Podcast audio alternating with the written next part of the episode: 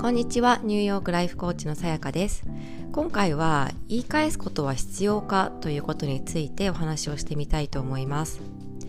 えーと、2日前だったと思うんですがインスタにですねあのー、まあ、えーと、ちょっとしたフードコートで、えーと、起きたあのことについてシェアしたら結構いろんな方が反応してくださって、えー、とちょっとポッドキャストでもう少しお話をしてみたいなと思って今日取り上げることにしました。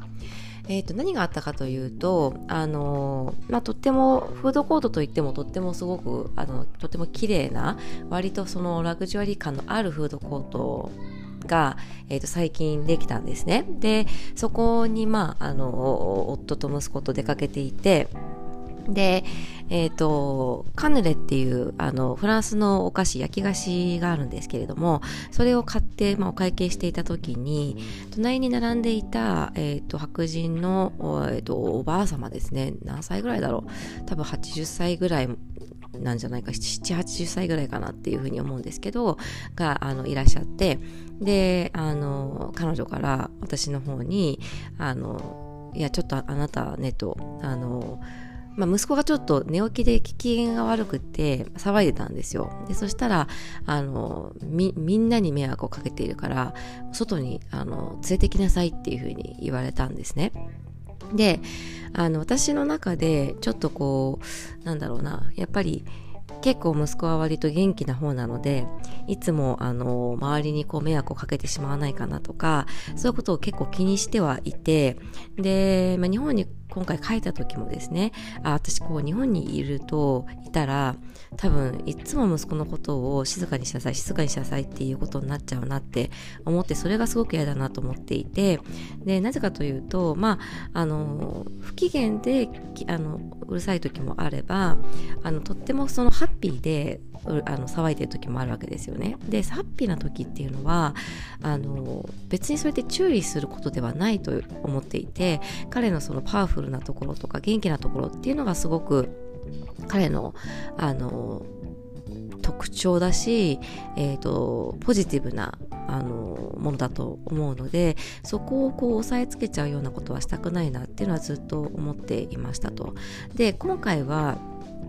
えーと、だからちょっと騒ぎ始めた時にまあなんかちょっと嫌だなっていう気持ちはあったんですけどでもあのまあフードコートですごいガヤガヤしていっぱい人がこういるところだしあのどこか高級なレストランに座っていたわけでもなくてもうただ本当にあのパン屋さんでこうなんだろうお菓子を買ってお会計していたっていう状況だったのでまあそれで何か言われるっていうのはあんまり想定してなかったんですよね。だけどこうとっさに私はなんかあなんかちょっと変な変なっていうか嫌だなと思ってもうパッと目をそらして「ソーリー」って言っちゃったんですけどそれを見て、まあ、あの夫が言い返してくれたんですよね。でそれですごく私はすっきりしてでなんか後からじわじわ考えているとあ多分私がアジア人の女性だから言ったんだろうなとかあのやっぱり私もああいう時は言い返したかったなっていう気持ちがすごくあの後で強く出てきたんですよね。でまあえーと、今回そのストーリーズに上げてあのいろんな方がいろいろこうコメントくださったんですけれどもあの何も言わないっていうことも私はあの選択だとはもちろん思っているんですがえっ、ー、と何て言うんですかね。明らかにちょっとおかしい感じの人っているじゃないですか。そういう場合はもう全然あのそのままスルーするんですけれどもなんかちょっとそういう何て言うんだろうな。ちょっと差別的なあの色合いが入っていたりあの一見とてもまともそうな人、うん、になんかそういうふうに言われてしまうとすごくこっちの正当性をこうなんだろうちゃんと主張するべきだったなっていう気持ちに後でなるんですよね。でえっ、ー、と、ことニューヨーク、まあアメリカ全体そうかもしれないんですけど、はやっぱりこう、言わないと、なんだろうな、聞いてもらえないっていう社会なので、やっぱ声を上げるっていうことはとても大切な社会なんですよね。で、日本とやっぱちょっとそこは空気感とか、あの、まあ、ニュアンスっていうのが違うなとは思うんですけれども、まあ、あの、うん、日本であっても私も未だに覚えているの覚えている事件とかもやっぱりあってすごく理不尽になんかあの怒られたっていう時。やっぱその時はやっぱ言うべきだったなって未だにすごくあの思い出すとモヤモヤするんですけれども。あのだからやっぱりその何て言うんだろうな。自分の中の声を聞くとかあの考えをこう表現するっていうこともやっぱり大切かなと思うしあとはそのまあ、子育てをしていくにあたってもやっぱりその自分のためにあのお母さんがこうなんだろうな守ってくれたとかあの正しく主張してくれたっていう姿を見せるのも大切なのかなというふうに思っていて、まあ、とにかくとにかく私はそこ苦手であの今までできたことがほぼないぐらいなのであの前から多分自分の中で強化したいなと思っていた部分ではあってまあ、とはいえそんな日常的にあの多く発生することではないのであのなかなかねこう準備っていうのができないんですけれどもあの、うん、付き合ったら、えーと、ある程度言うことを決めておいた方がいいなとは思うんですけどパッと出てこないので、うんあのまあ、夫が言ったことが、まあ、ここはここは公共の場で、まあ、2歳なんだからあの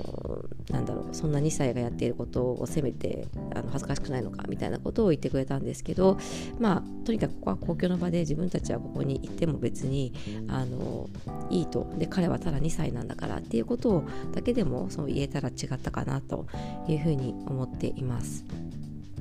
うん、結構ですねやっぱりあの私と同じようにもやもや言えないっていう方がすごく多くてあのでも一部ちゃんと言えるっていう人であったりただ言える人でも大体その時の感情的になって言ってしまうから結局後でうまく言えなかったことに対してもやもやするっていうコメントもあったんですよね、うん、だからまあ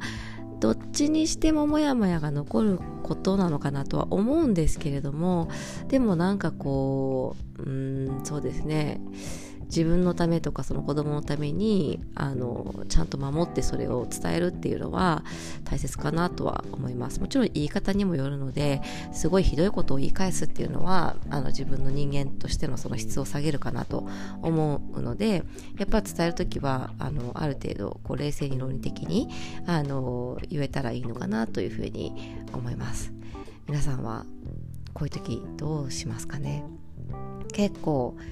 日本でもあると思うんですよね。特にあの、まあ、男性もあるかもしれないですけど女性はそういうことを、ね、男性からこうなんかチってこう下打ちされたりとかあのなんかいろいろあるんじゃないかなという気がしていてですね、うん、あのまあ完全に世の中こういうことが解決するとは思わないですけれどもでもあの理不尽なことにはやっぱりある程度こう反論するうん、っていうのは大切。姿勢は大切なのかなと。自分を大切にしてあげる意味でもですね、うん、やっぱり我慢しちゃうとなんかこう何て言うんだろうな。自分で自分のことを守ってあげればよかったって思う時ってある気がしていて。なんかひどいことされたのに泣き寝入りしてしまうとなんで私はもっとこう自分のことを守ってあげられなかったんだろうって思うことがあると思うんですよねだからそう考えると、うん、やっぱりある程度あの言い返すっていうことは私は大切なんじゃないかなと思うし私は全然それができないのであのやアメリカで特に住んでいる以上はやっていく力を身につけたいなというふうに思いました。はい、えーと、今回も聞いてくださってありがとうございます。アメリカは今、サンクスギビングの週末で、えーと、もうこの辺からですね、年末モードに入っていくんじゃないかなと思います。えーと、寒い日々が続いていますが、えー、体調には気をつけてください。